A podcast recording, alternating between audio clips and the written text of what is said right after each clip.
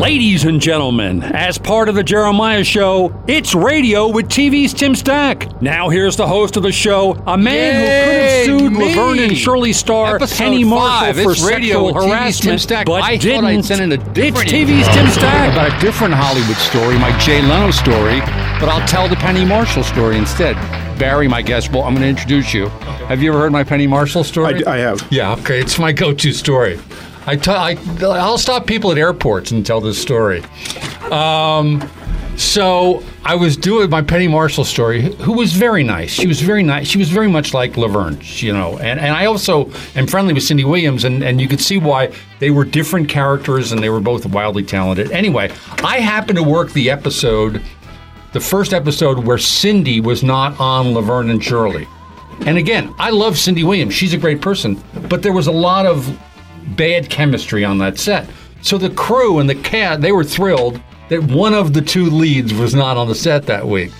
But the episode was about Laverne brings in Laraine Newman as a bank robber, uh, like a Patty Hearst character, and I'm the bank teller. It's like something like like if it was today, I could sue for sexual harassment because every time Penny Marshall would hand me a banknote, you know, like a stick 'em up note, it was a different drawing of a different male member. I'm going to say the penis word. Oh boy. It was a different drawing, like, and each one had its own like animation to it. And she would hand me the, and I'm trying to be an actor and trying to be serious, like memorize my lines, and she keeps handing me these notes with different draw, and we must have done 18 takes. And each one, like, if I was really somebody, I should have saved them. I should have had her autograph them. I anyway, I could go to court and make a lot of money. I, So- wa- I you haven't introduced me yet, but I, I watched her direct on the set of Big oh yeah, because uh, my friend Barry Sonnenfeld was, Was the it- cinematographer on it, and uh, I got on the set, and the actors would do their thing, and you go like, "and do it again," and you'd look, and again it would happen. Oh, one more. Where is she? She was under a pile of blankets in a corner directing, directly from the smoking blankets. cigarette from under the blankets. Yes. And it was just her directing was eh, again, I guess. I don't know. I don't care. What time is lunch? What are we having? Uh, but she was a very nice person. Yeah. Very nice person. Okay. Now you've heard this voice. I'm going to introduce you. Uh, and here's a little hint from maybe the work you're most famous for. But there's a lot of famous work. But here's a little hint of what my guest Barry Fanaro is most famous for. Thank you for being a friend. Travel down the road and back again. Your heart is true. You're a pal and a confidant. Guest Barry Fanaro on Golden Girls. By the way, this is a good time for me to say, I think, thank you for being my friend. Thank Tim. you for being my friend. you. We're going to talk about that because Barry and I have known each other for Oh my God. 42 years. That's a crazy number. and we're going to talk about that. Um, I just want to get introduced. This was the voiceover. This is my intro for Barry. He's a two-time Emmy winner for Gold. Correct me if anything's wrong. Like Rachel Maddow always says, correct me. So he's a two-time Emmy winner Trump for Golden is not Girls. in jail yet. Correct me if I'm wrong. Two-time Emmy winner for Golden Girls. Wrote on the TV show Benson. I remember that through a Groundling connection, which we'll talk about. Uh, he wrote the movies Men in Black 2, The Crew, Big Trouble. I now pronounce you Chuck and Larry, and the classic. I mean classic, and I know this having pulled clips this week for this interview. Watching it again is Kingpin, which is absolutely one of the easily like top 20 laugh out loud movies, I think. Thank you. And it's on a lot of people's lists. It is. People write Kingpin. You know, A lot of like- people in prison. Well, they have lists. Um, right next to the numbers, they how many days left they have in prison. They write I'm Kingpin. huge uh, fraternities and prisoners Yeah. are big fans of Kingpin. Um, yeah, didn't you tell me, Joe, your son went to college, and when they found out his dad wrote Kingpin, they Please lost it. come in. Join the frat. Your father's a genius. Uh, all those credits and one episode of Archie Bunker's Place, I did do that. which we're not going to talk about. yep, I that was 45 years ago. I don't know. No, that was so we're entering our 42nd year of friendship, Mr. Barry Fanaro. Give him a Thank round you. of applause. thank you. You've been a good friend. We um, we met at the Groundlings in 1980. 80. Yes. Right. And how how did you find the Groundlings? I had uh, graduated from film school, NYU graduate film school, and I came out to Hollywood with my film that I made that had won all these awards. And I got to Hollywood, no one cared. Nobody cared about the award-winning Absolutely, film. nobody cared. So, and then I, I, I used the tried and true method to get my first shot in Hollywood. I bugged famous directors. I would break into their offices or deliver pizzas, or, and I found out that once you're a director, you're looking for your next job. Right. So you're not really out to help me. Right, out of film school. Yeah. award-winning film. So I put the film on a shelf and I started writing scripts. Right. And I had a friend, Mort Nathan, who had uh, come out before me, and we started writing TV shows. Somebody told us the way to break in was write spec TV scripts. So we wrote a, we wrote those, and uh, we couldn't get them to anybody because you know. It's also the thing about you have to have an agent to get a job. Right. You need a job to get an agent. You Hollywood is loaded out. with catch-22s. Yeah, so we couldn't figure that out for a little while. So I went to the Groundlings one night, And, how did you find them? I, I think it was just like in the L.A. Weekly. Yeah, I saw an, an article in the LA Weekly and I went. Yeah. And sitting there, I said to myself, I can do this. I think I can do this because, you know, I'd always been sort of funny and I was in plays and did all that kind of stuff. So, uh, you know, tried out and did the uh, uh, school. And uh, that's how it happened. Right. And so Barry and I met. There was a director at the Groundlings, Tom Maxwell, who went on to have a sitcom career, wrote on Just Shoot Me and a bunch of other shows. And and he, you know, he would say to me, he was not like your typical comedian because he was from North Carolina. He was more like a character on Mayberry. Yeah. And he would say to me, like every, you know, well, we got a new guy for golf. We got him coming this Monday for golf. Golf. Two syllables in that word. Um, anyway, that's how Barry and I met. And then, you know, we're going through the groundlings together, and but Barry was a writer, which was different. The rest of us wanted to be actors. Yeah. And I didn't come to that logical conclusion till later. I wish I had come to it. But but you always sort of approached it differently. Yeah, I was not there, to, as you said, to be an actor. I, I, I thought of it as a place for people to see my writing. Gotcha. know. And uh, so, I, which made me maybe the most popular guy in the Groundlings because I was never vying for time on stage, and there was never that competitive thing with me. I just wanted to write stuff, and in fact, I was nauseous before I had to go on, but. It was it was fun, you know. It was fun, but you know there were other people there who were a little bit better than me. Phil Hartman, you, you know, people like Jon Lovitz. There were people that were a little bit better than me, but it was never it was never something I wanted to do. I went and got a headshot once, which seems so weird. Yeah, but, I never to went on an audition or anything. So anyway, and being in the Groundlings, not only did it lead me to get my first job or one of my first jobs. It also taught me a lot about comedy and writing. You know, I, I think it's a great uh, school in a way to for for would be comedy writers to do that because you learn you learn quickly what doesn't work Right. uh, because you fail miserably on stage. Right. So you have a sense of what's what's funny and timing and all that.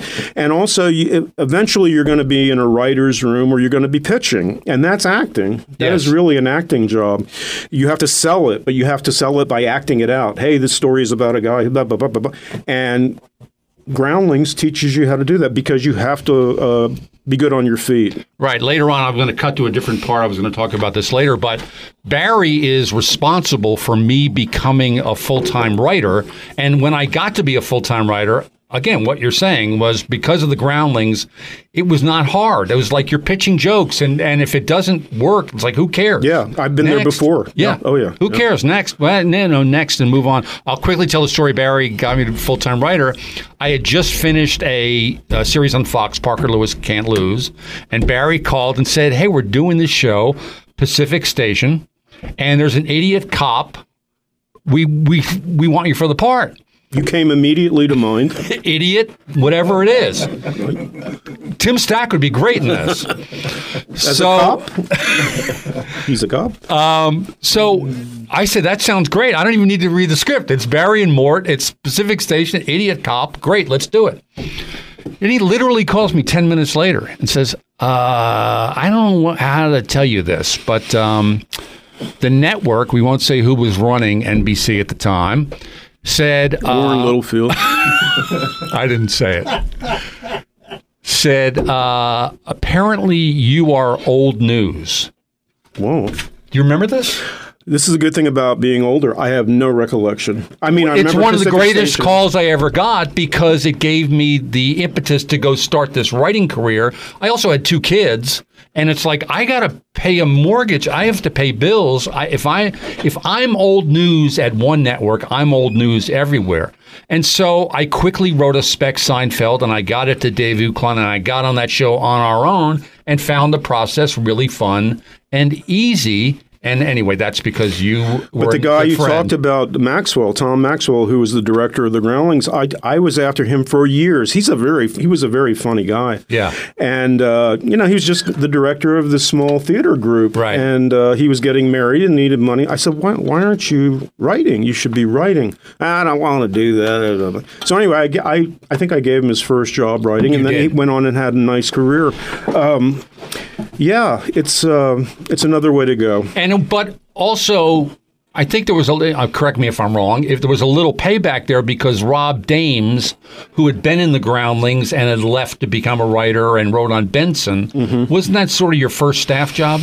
Yeah, it was, and it was through the Groundlings. It was Tom knew him, and uh, I sold uh, Archie Bunker, and then that was enough for him to call Rob. Hey, give him a try. Got to try. You know, we, got our foot in the door. We had been auditioning for that spot for years, so when the time came, we were able to step up and do it. You Right. know, that. So, uh, and then once we got in the door, no one was going to get us out. You know, we were the ones that we worked weekends. We worked. You know, You did. It, Barry's golf life disappeared. We would play golf on a weekend. Now Barry's working this weekend. And I remember Tom and I saying like, "Wow, man, I'm glad I'm never going to be a writer."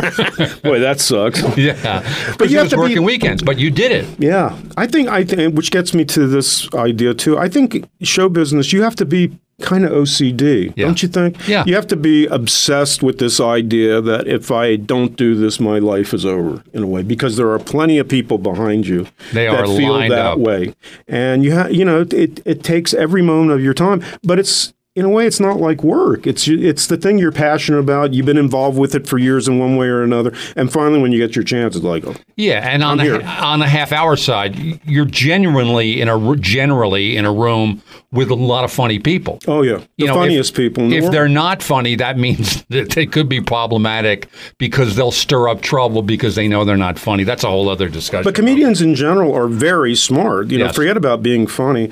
You're hanging around with very smart people, Right. very funny people, people in the know. They know what's going on. So you know, that's that's a really um, uh, intoxicating environment to be a Yeah. part of. Really fun. yeah, it's really fun. why I still do it, and you know, like because it's fun. It's like it's it's fun. So anyway, we were going to try to get to the Golden Girls at some point. We've only got two minutes left in this segment. Um, we talked about that.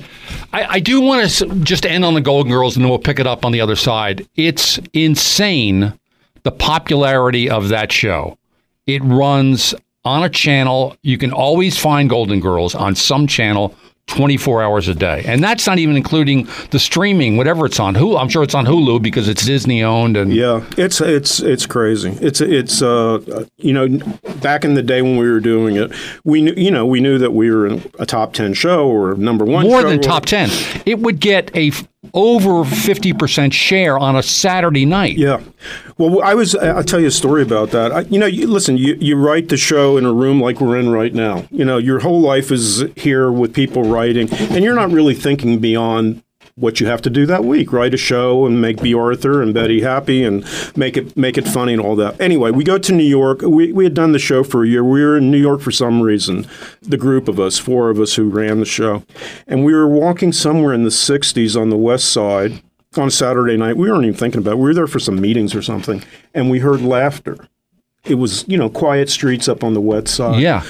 and uh, it's louder, louder. We look up and we see television lights flickering in the windows. Right. and most of them are lit up and they're on the same channel. And we realize it's the Golden Girls, and we go like, Multiple. That's a great scene. "Holy God, it is popular! It really is." I mean, we knew it, but right. No, because you knew the ratings, but to witness it first. to witness it was really kind of wild. That's great. That's great. Well, I just watched, I think, six episodes on a flight back. It was on Hallmark Channel. I just kept watching, and I knew you were coming on. But also, it's just so funny. I can't watch them. I can only think of like what we ate that week when I see them. Like you know, oh yeah, we went to. And having worked for Barry, he's not afraid to order from a good restaurant. We did do that. Yeah, we did do that. Uh, okay, we're going to take a quick break. It's radio with TV's Tim Stack. We'll come back with my guest, Barry Fanaro, right after this. Hey, this is Barry Fanaro, Emmy Award winning writer who's just written something for Netflix that they don't want. Here to promote Tim Stack's show It's Radio with TV's Tim Stack. Thank you for being a friend. Travel down the road and back again. Oh, I feel hot. Oh, I feel cold. I feel guilty. this is all my fault. Oh, no, Rose. It's all my fault. The minute I found out you were contagious, I should have thrown you out on the street. I said I was sorry. Oh, I feel just terrible. My eyes are all puffy, my nose is red, my glands are swollen. Isn't it amazing how I can feel so bad and still look so good? Very good, very good. Just one of the many clips you can. Oh my God, YouTube and Golden Girls clips. So um, I want to. I want you to tell the. I have a Bea Arthur story to tell, having been a guest star on that show. But I want you to tell the Bea Arthur story about the very first table read for Golden Girls. Yeah, I don't want to give too much of the backstory here. It's sort of complicated. But anyway, uh, Susan Harris wrote the pilot for the show. And uh, part of the deal was she had done soap, and she wrote every episode of soap, and she had made herself sick doing it, which is easy to do if Yeah, you're that sure. compulsive about it. So anyway, when she, um it's too complicated to get into how she wrote it. But she, she, the, the deal was I'll write the pilot, but then I don't want to have a thing to do with the show. Uh, I'm not going to come for tapings. I'm not going to come for rewrites. I'm not going to write any episodes. She wrote a couple, but she was gone, and she was. Yeah. So anyway, they we had worked for Witt Thomas Harris and Susan knew our work, and they offered us to do the show. So anyway, we go and write, you know, however many episodes it was until that first table reading, five or so. We worked a couple of months, and here's the weird thing: the women were brought back to TV with the understanding that Susan Harris, the great Susan Harris, was going to be doing Golden Girls, Right. And uh, Tony, Because two of them had come from Maude yes, and Betty White from the Mary Tyler Moore show, and Estelle Getty was a Broadway actress. yes, but they So- they they're knew Susan, Yeah, and they're all expecting Susan to run Yeah. the show. and, uh, How old are you at this time? twenty. I'm trying. 28 or 29? Yeah, 28. I was 28.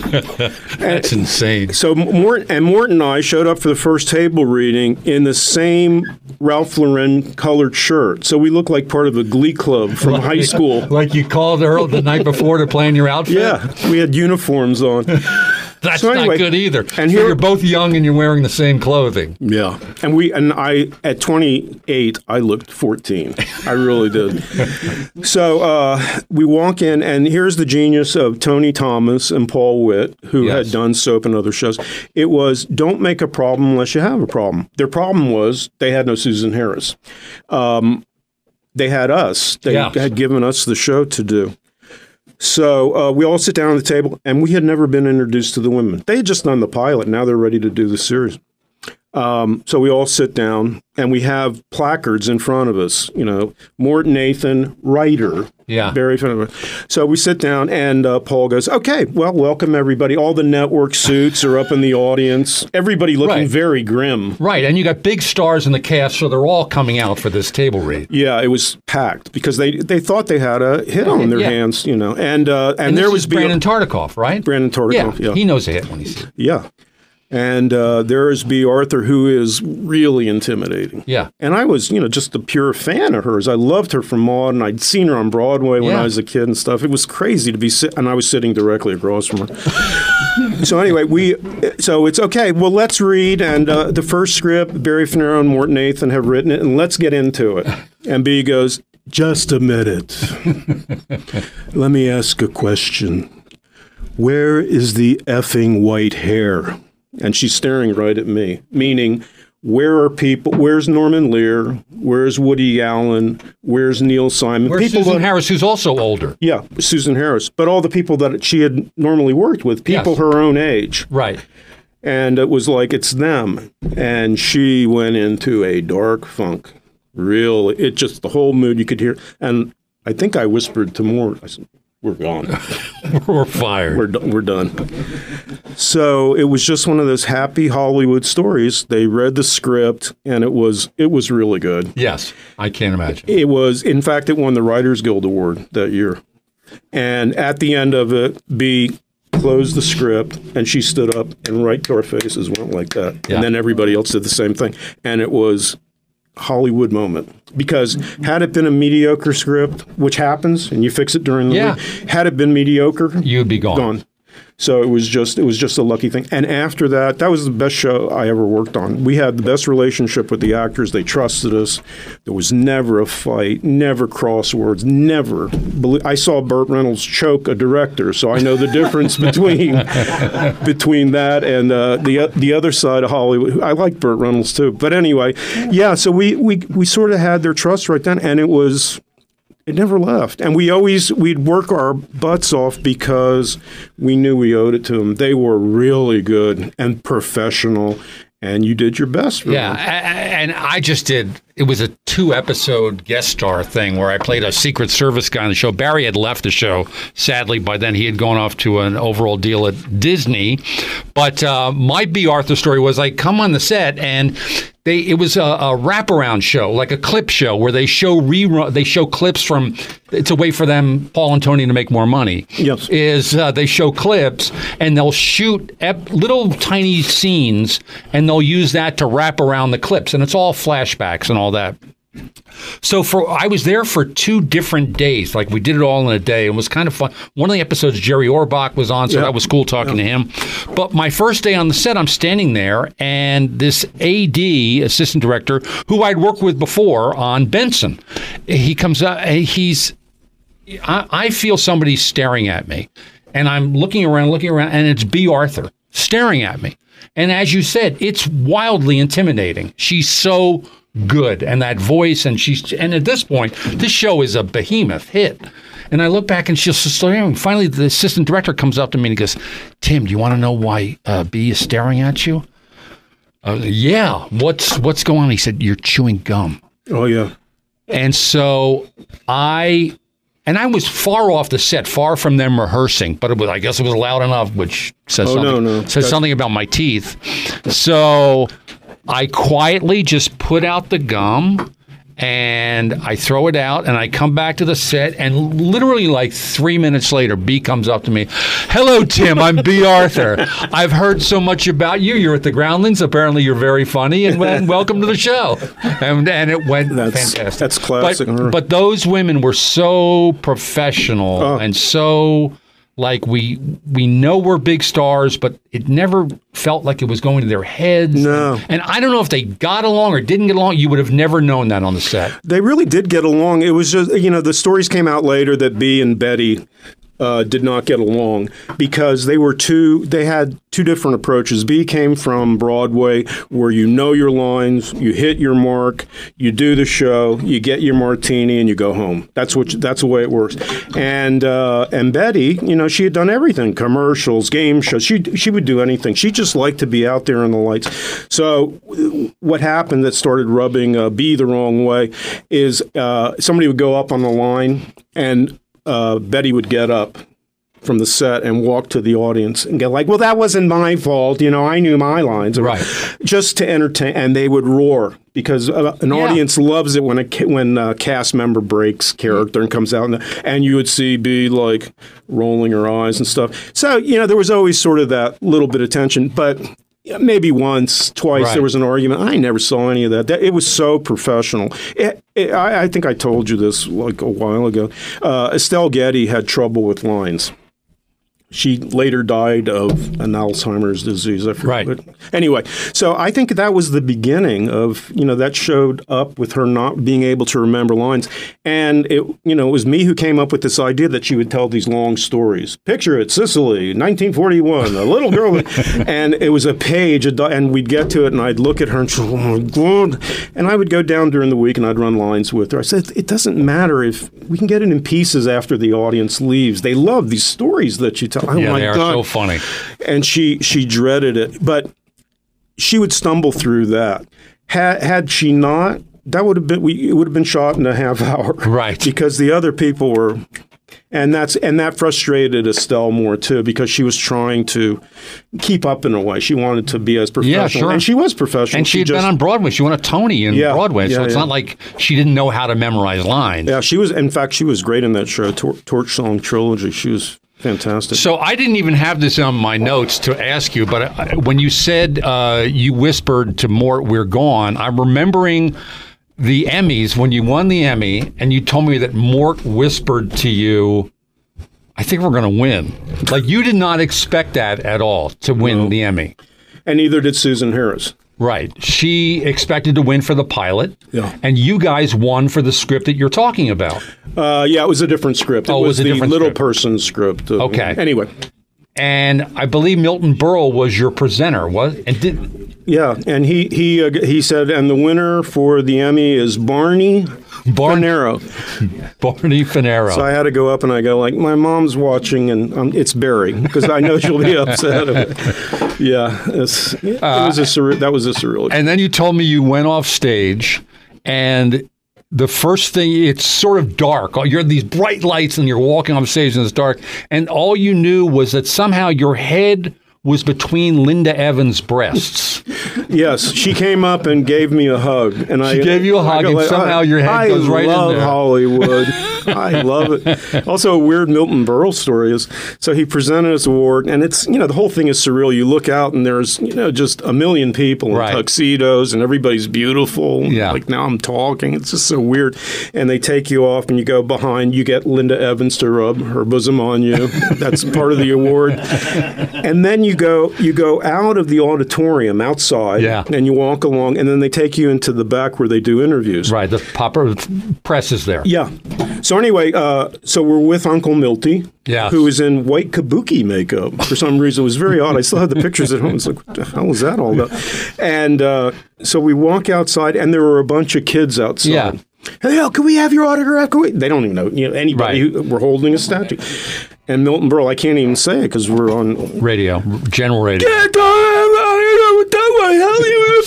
Screaming at the kids. And they run off because this guy's screaming, who looks like Dracula, and uh, and he turns to us and he goes, "You guys are big shots now. That's how you treat people." Oh, that's a nice story. Uncle Milty. Thank you. I think he was making a joke, but anyway, we kind of became friends with him after that. He would invite us to the Friars Club and stuff, which was a kick, you know. Uh, okay, time for another break on It's Radio with TV's Tim Stack. My guest is Barry Fanaro. We're going to come back and talk about his movie career right after this.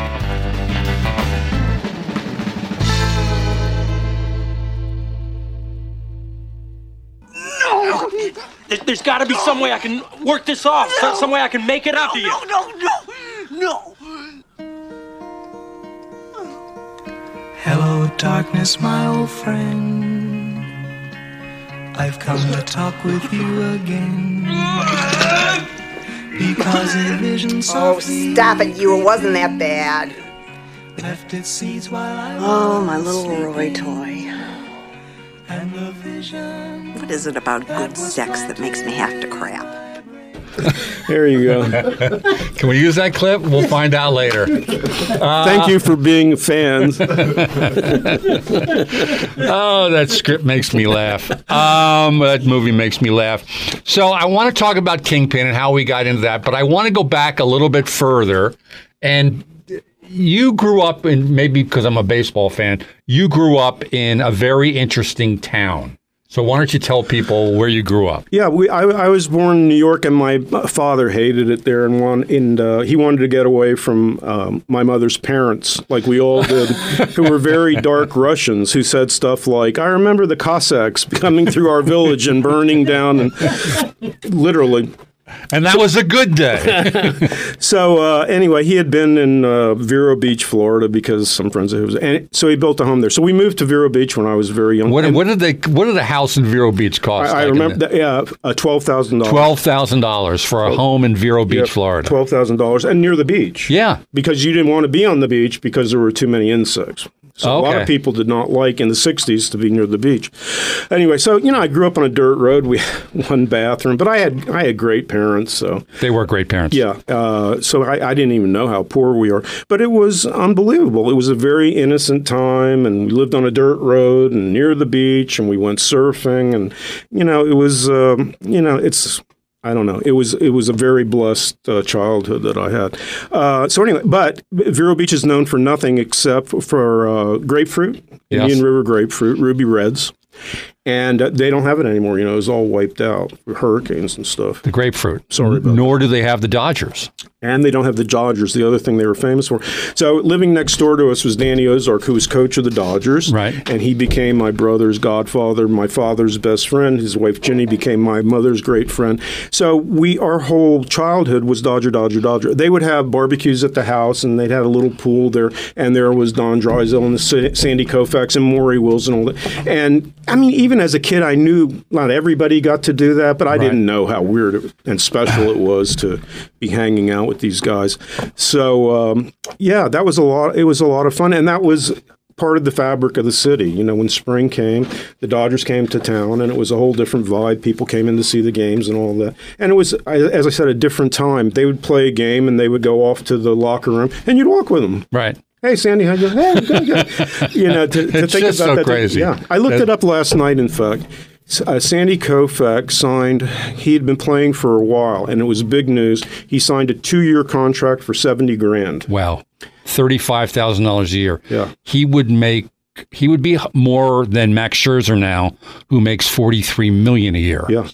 And he and Don Drysdale did a contract. Right. They together. held out. They held out and did a contract together, and I think it was combined two hundred grand for two years. Wow.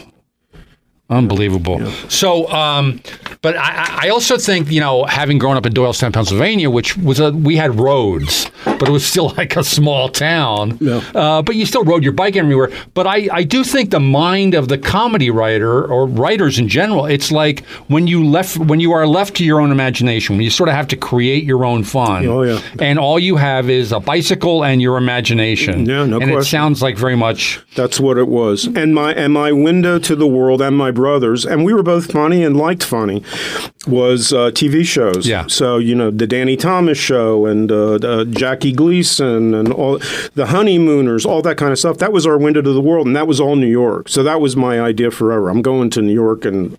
I don't know what I'm going to do, but I'm going to be like Danny Thomas. I'm going Right. to come in and yell and be funny and So- be married to a hot redhead. Yeah, because that's what happens. You Yeah. can look like Danny Thomas, but still get a hot redhead. Yeah, and it's odd that in you know later in my life I worked with Danny Thomas and his son and all that. So it's you know just such a weird thing. But you know you you talk about how how do these things happen, and you only know when you look back. You know the breadcrumbs that left. But um, you know it was the TV shows that we were compulsive about, and then I got a job as an usher in the one movie theater in town, the Florida Theater, and I clearly remember this is where really the idea kind of sunk in because I would have to stand in the back of the theater as the usher break up people having sex with Yeah. a flashlight. Yeah, you wouldn't do I- that now. You know, I had the hat like this and the epaulets, and it'd be like you'd flash the light. But you know, I would stand. I, I the guy who owned the theater made me stand the entire time that the movie was running. Sometimes there'd be nobody there, And you'd have to still stand. stand there. Yeah. So I would watch 2001 30 times. Is it which movie did you see the most? Uh, like the, I don't know, 2001, The Graduate. It was during that My time. my brother saw The Graduate. He was a movie usher, and he saw it like like 460 times Me or too. something. I did too. Yeah. So the idea popped into my head as I'm watching it. After you watch it 50 times, it's like I'm not really that interested anymore. But you start examining it, and I always kind of imagine myself. I never imagine myself on screen, not Right. an actor, but you know there'd be a western, and I imagined that the crew was where I was standing. So it's like it's weird. It's a western, but there's a guy in a suit over here, and there's a normal woman, and the sound. I said that. That's got to be kind of fun. That like you tell people what to do, and it's like you know Right. cowboys. You tell the Indians attack the native people attack, you know, and that that idea kind of got in my head. I think that's where it's started. But tell a story, the Bob Hope story with your mom, because I just love that story because there's a great payoff to it. Yeah, it was just uh, I, I was the first person to, to go to college in my family, and I, I did well in college. And uh, if you do well in college, what you do is you apply to law school, which I did, and uh, and I got in, and uh, it was the last semester or so. Or maybe the middle of my senior year, and the head of the English department, who liked me, came up to me and she goes, "I heard you're going to law school," and I said, "Yeah, I guess. I don't know. That's what you're supposed to do, right?" She goes, "I don't know. I think you should be a writer." I said, "Yeah, I do too. How do you do that?" so she said, "I tell you what you do. Uh, apply to NYU Film School and apply to USC. Those are the t- two best film schools, and you can learn how to write script." I said, "Wow, that sounds really good." She goes, "If you get in one of those, go. If not, go to law." And so anyway, I did. I got in. And uh, I wanted to go to NYU because of the New York thing Yeah, I talked sure. about. So anyway, I come home and I have the horrible uh, obligation to tell my parents that my plans have changed. And again, they are wonderful, wonderful people, but they're from a generation, you know, it's a depression generation. It's Yeah. like they worked in a factory. this is about survival. This is not about laughs. Yeah, they worked, and they were really proud that I was going to law school. So anyway, we sit down to my father's big Italian meal. I said, I, I have an announcement to make. I, I don't, I'm not going to law school. Boom, the silverware Yeah. goes down. yeah. Pasta gets thrown against the wall. My father was a mini Schwarzenegger. Yeah. He was like a ripped Navy guy, a good guy, but like no nonsense. Anyway, I said, I'm going. They said, Well, where, what are you going to do? and I said, Well, I got accepted to film school. I think I want to be a comedy writer. And it is. Now the second bowl of pasta. Now his mother's throwing pasta. it's just the faces drop. And my mother, God love her, uh, says, Look, we'll support you in anything you want to do, but there's something you should know. And I said, What is that? She says, You're not funny. Actually, the whole quote was, You're not funny. Bob Hope is funny. That's funny. A guy comes up and he tells jokes about the Viet Cong. You don't do that. you guys just make voices and stuff and tickle each other. That's what what is That's that? not funny. So anyway, so yeah, so I went. So God love them that they, you know, supported that. And then many years later, it's a This is Golden my Girls. favorite part of the story. It's a Golden Girls, and it's Bob Hope is a guest. Just a funny little moment at the end. Bob, Hope, shows up at the house. Yeah. So Oh, girl. well, he kept coming out saying, "Hey, how about them Golden Girls?" We go like, "No, no, they're characters like Dorothy and Blanche," and he he never understood that. We had to cut around it. Anyway, uh, so I said to my I, I said to my parents, "Come out for the taping because I know you guys love you know Bob, Bob Hope. He's funny. Yeah. Unlike our son. Yeah, you, you idiot. so anyway, I figured it was a time that I could finally go, like, see. Uh, so anyway, they came out, and I go to my parents. You have to know my father, who's like guileless. Uh, I said to them, "Hey, listen. After the show, when it's done, stay in these seats. Stay in these seats, and I'll come up and get you, and I'll bring you down. There's a whole way this has to And go. maybe I'll introduce you to the funny guy Bob Hope. so the show the, the show the show ends and I look up and of course my parents are not in, in their seats. Where where are they? I'm looking around, I'm looking around and I look down and there is my father talking to Bob Hope. Now, Bob Hope is not talking. My father is the one that's talking, joking, and I come up on them and here's what I hear. Bob, the next time you're in Vero Beach, do not get a hotel. You'll stay with us at our house. We have one, we have one bathroom, by the way. but that was my father. Anyway, I walked up and I go, Mr. Hope, will you tell my mother that I'm funny? Yeah, he's funny. And, she went like, "Eh." so anyway. I was as you're talking about your dad too. I'm remembering a day. I'm way off script on this thing. I did all this work on this script. I'm tossing it out. It's good, but one day Barry and I played golf up here in Santa Barbara, and his and his dad had arrived that morning somehow, and or maybe the night before. And so we go by Barry's house, and I'm going by to say hi to his folks. And his dad is like, like, don't don't talk, don't talk. Turn on the TV, turn on the TV.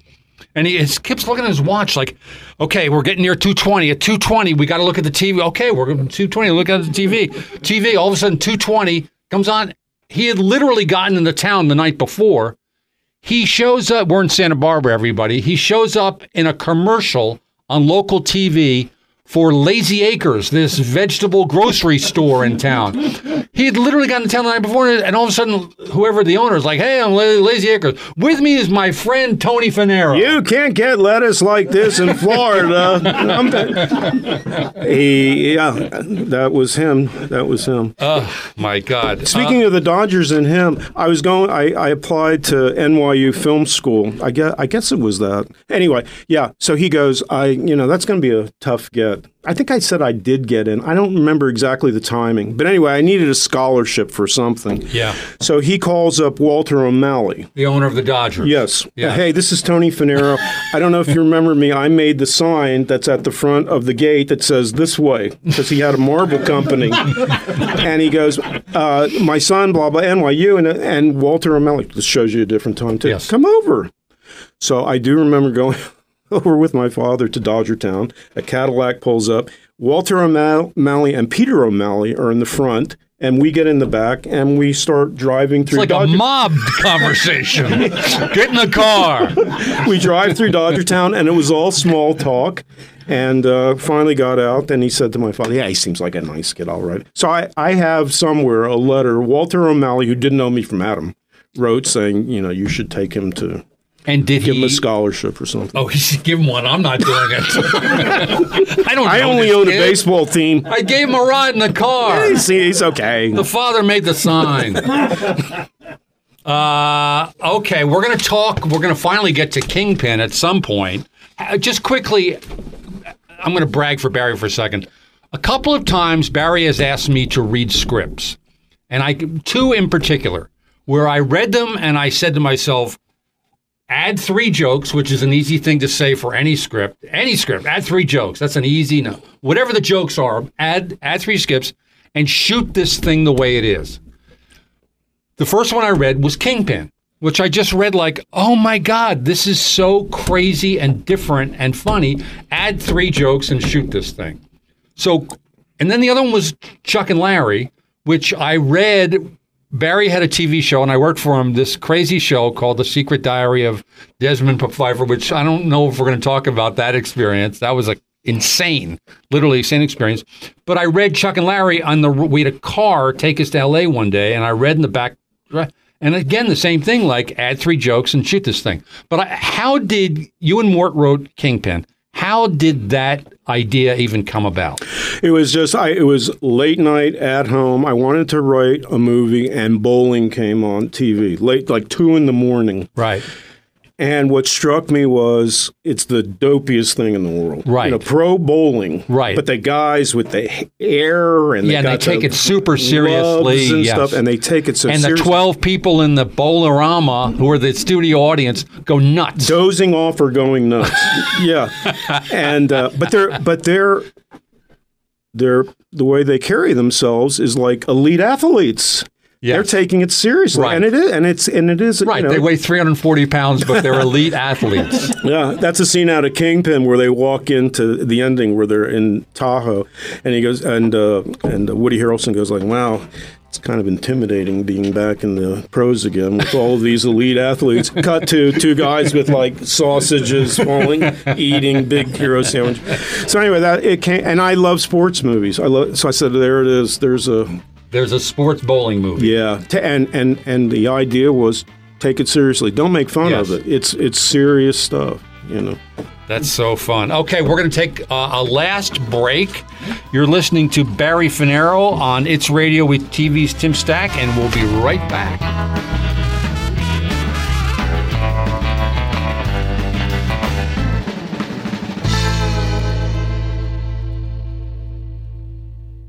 Please exchange the links. All right, take that.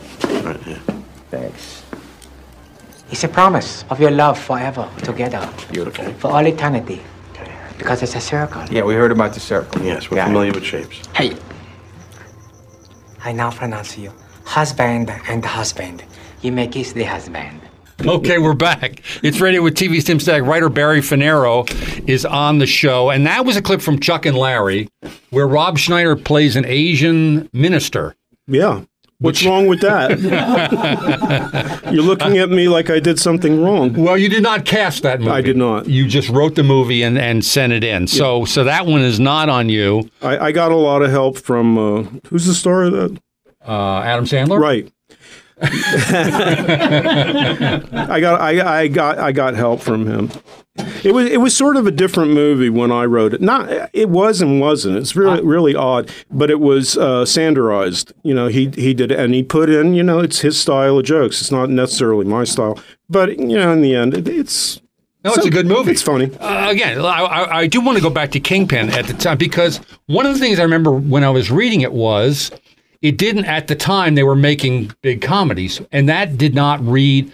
That film read to me more like an indie film almost.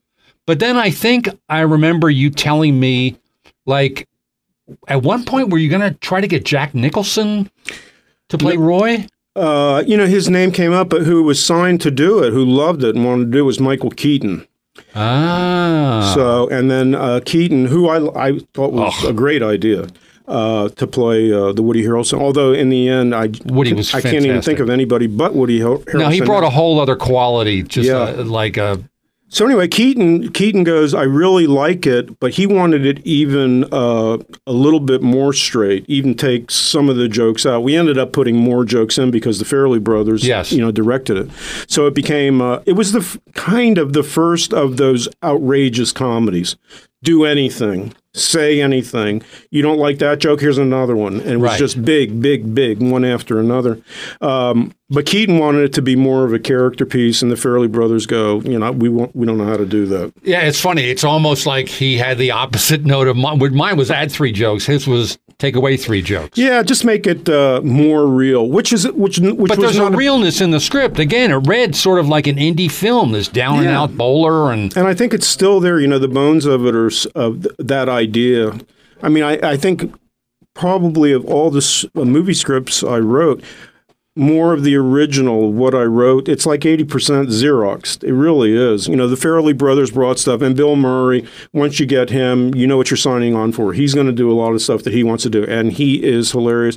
In fact, uh, in a, in a lot of uh, Sports Illustrated, I think it's one of the best uh, sports movies of all time, and it's because of Bill is what they're saying. He's one of the great villains in sports movies. and It stuff. really is and he is he's hilarious. and the He- hair, which yeah. you had written in the script, Yeah. and it, how they managed that, whatever it was. Yeah, it was engineering Yes. feat to get that hair going. But anyway, yeah, it was. Uh, I, I, I, it's one of the things that I've done that I could still watch that I really, really like. Um, and then I do want to talk about because I, I worked for Barry and wrote on the show.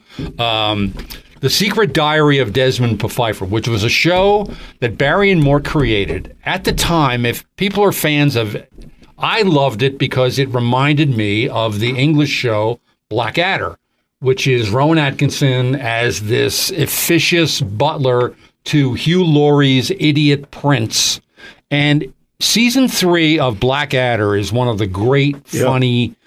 You know, they they jumped around time zones on that show, but season three is when they're when the prince is Hugh Laurie is the prince, and and and and Blackadder has this knucklehead sidekick, and so what I think you were trying to do at the time was make an American version of that. And again, Blackadder was jumping around time zones. So again, I I'm I'm telling you your own show, but it was a, to me a very clever version of like almost like Benson in a way, where Abraham Lincoln is the president, and the actor Chi McBride plays his butler with an idiot sidekick. And it was just funny and and just kind of stupid. We had a deal at Paramount, and uh, they were starting the UPN, United Paramount Network. Remember that, everyone? Yeah. so anyway, because they're paying us, they said, "Can you guys come up with something? Help us out at UPN." So we went over. Dean Valentine was the president, and he goes, "Listen, just do something really. We we have to make some noise." Yeah, they made Uh, noise all right. So, uh, so we came in with a black adderish thing, and uh, it was a l- little bit of a take on the Clinton White House. We Yes. had it was Lincoln. It was during the Civil War. It was we- not Abe. It was like this guy. He was more- it was more Bill Clinton. Yeah, and he was addicted to telegraph sex, and his his wife was a pain, and you know, it was all this. It was really, really outlandish and really funny. We had a great time. Super funny. it. We had a really great fun room. We laughed so much. So anyway, it premieres, and, And then all of a sudden it got on the air. Holy hell broke loose. Um, the African American community, you know, leaders, in the, they felt that you are not allowed to do. you know, listen, I understand now. In retrospect, uh, you you can't do anything about the Civil War because that's a time that's very painful in history and all that. We were just looking to make it funny. Right. So it, it was both a show that was maligned and it was picked Newsweek when that was a magazine that people read was the number you know we pick it as the best show of the year Right. but uh, the same day that came out I got home and I saw um, uh, Reverend Al Sharpton Yeah. late night at t- on TV Talking about your show. how racist I was walking into my home.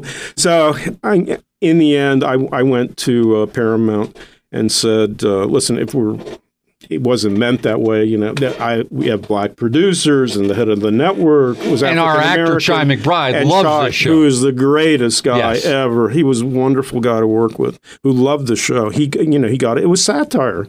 And uh, anyway, so we said, like, listen, if it's if it's causing people a headache, just shut it down. But there were protests around Ugh, Paramount lot. You couldn't get You would in. drive into the Paramount lot, and there were protests.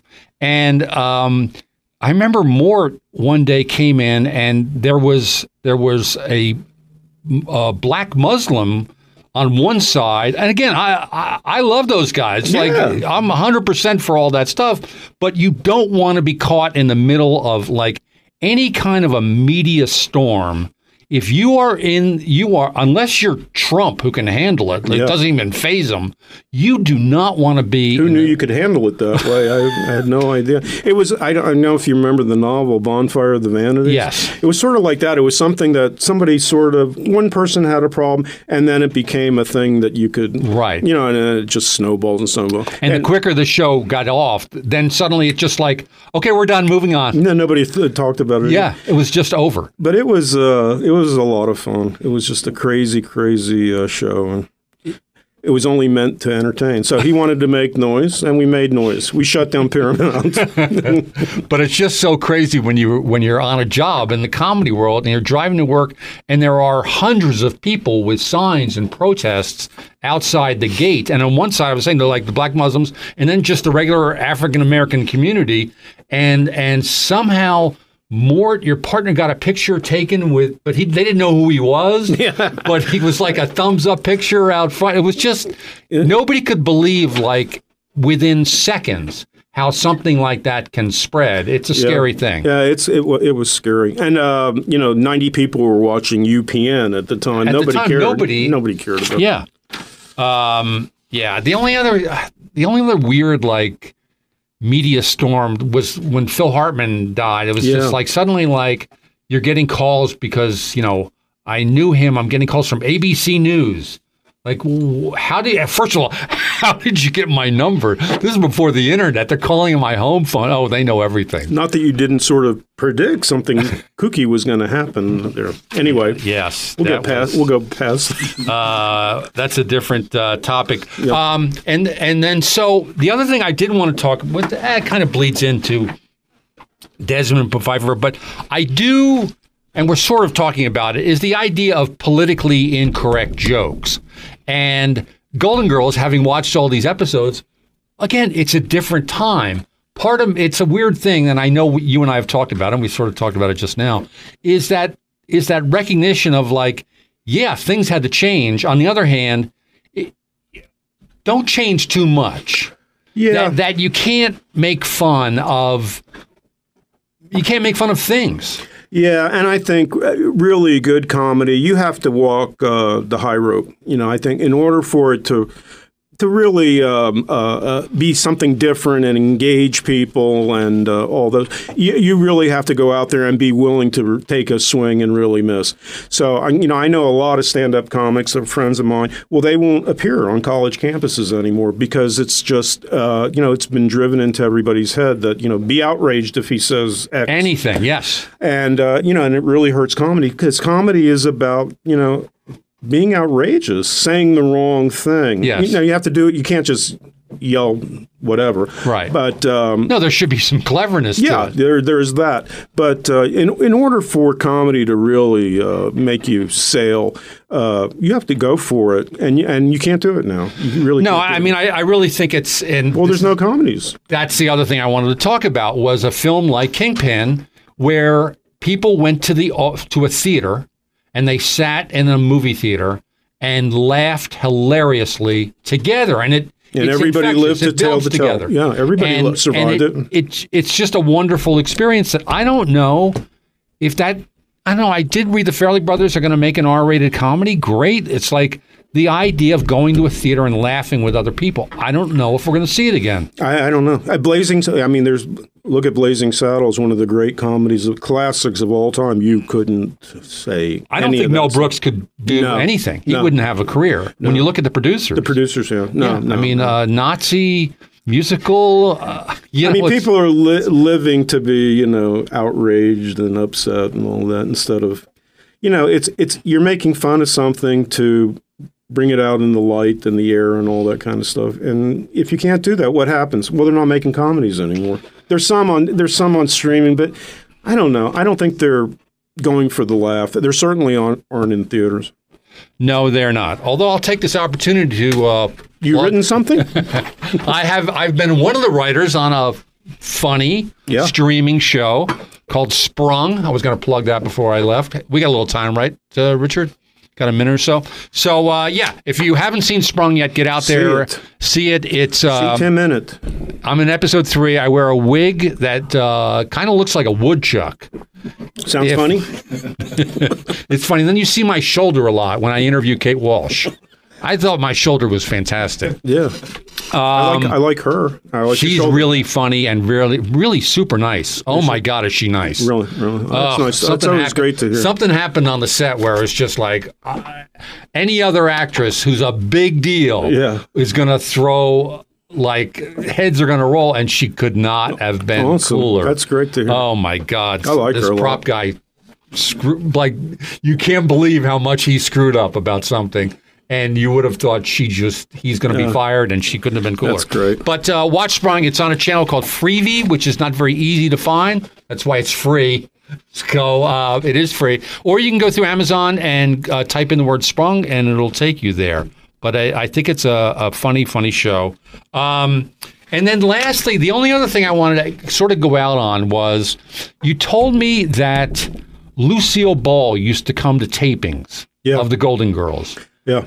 And that there are episodes you can find them where you at the sort of the tail end of a big laugh you hear ah Well, she, it was just so bizarre. It, uh, we knew that she was coming. She was thinking about going back to TV, and she wanted to see if it had changed uh, from when the time that she invented it. Yes. because she did invent it. Yes, the four cameras and all that kind of stuff. Anyway, so she would come, and they would have her in the front row, and there would be the the scene, and, there the would be- studio audience knew could see her. Yeah, they yeah. must have gone berserk.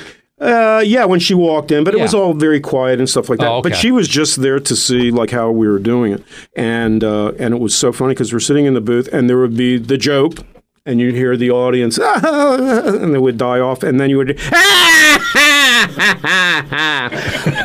for whatever reason. was do you think that was to let people know she was there I thought it- lucy was here like gonna- george I, w- washington I want you people who are doing the show to know Lucy says it's good. I think it was something like that. yeah and then she you could never get her to come on the show No, she wouldn't do it. She wouldn't do it. She, she was an interesting person, complicated. lady. oh that documentary amy poehler made is just Yeah, fantastic it's so good um, okay we are done here on I have more episode. stories. Part. stay tuned for part two with Barry Fanaro. Actually, we should do that because this is really good.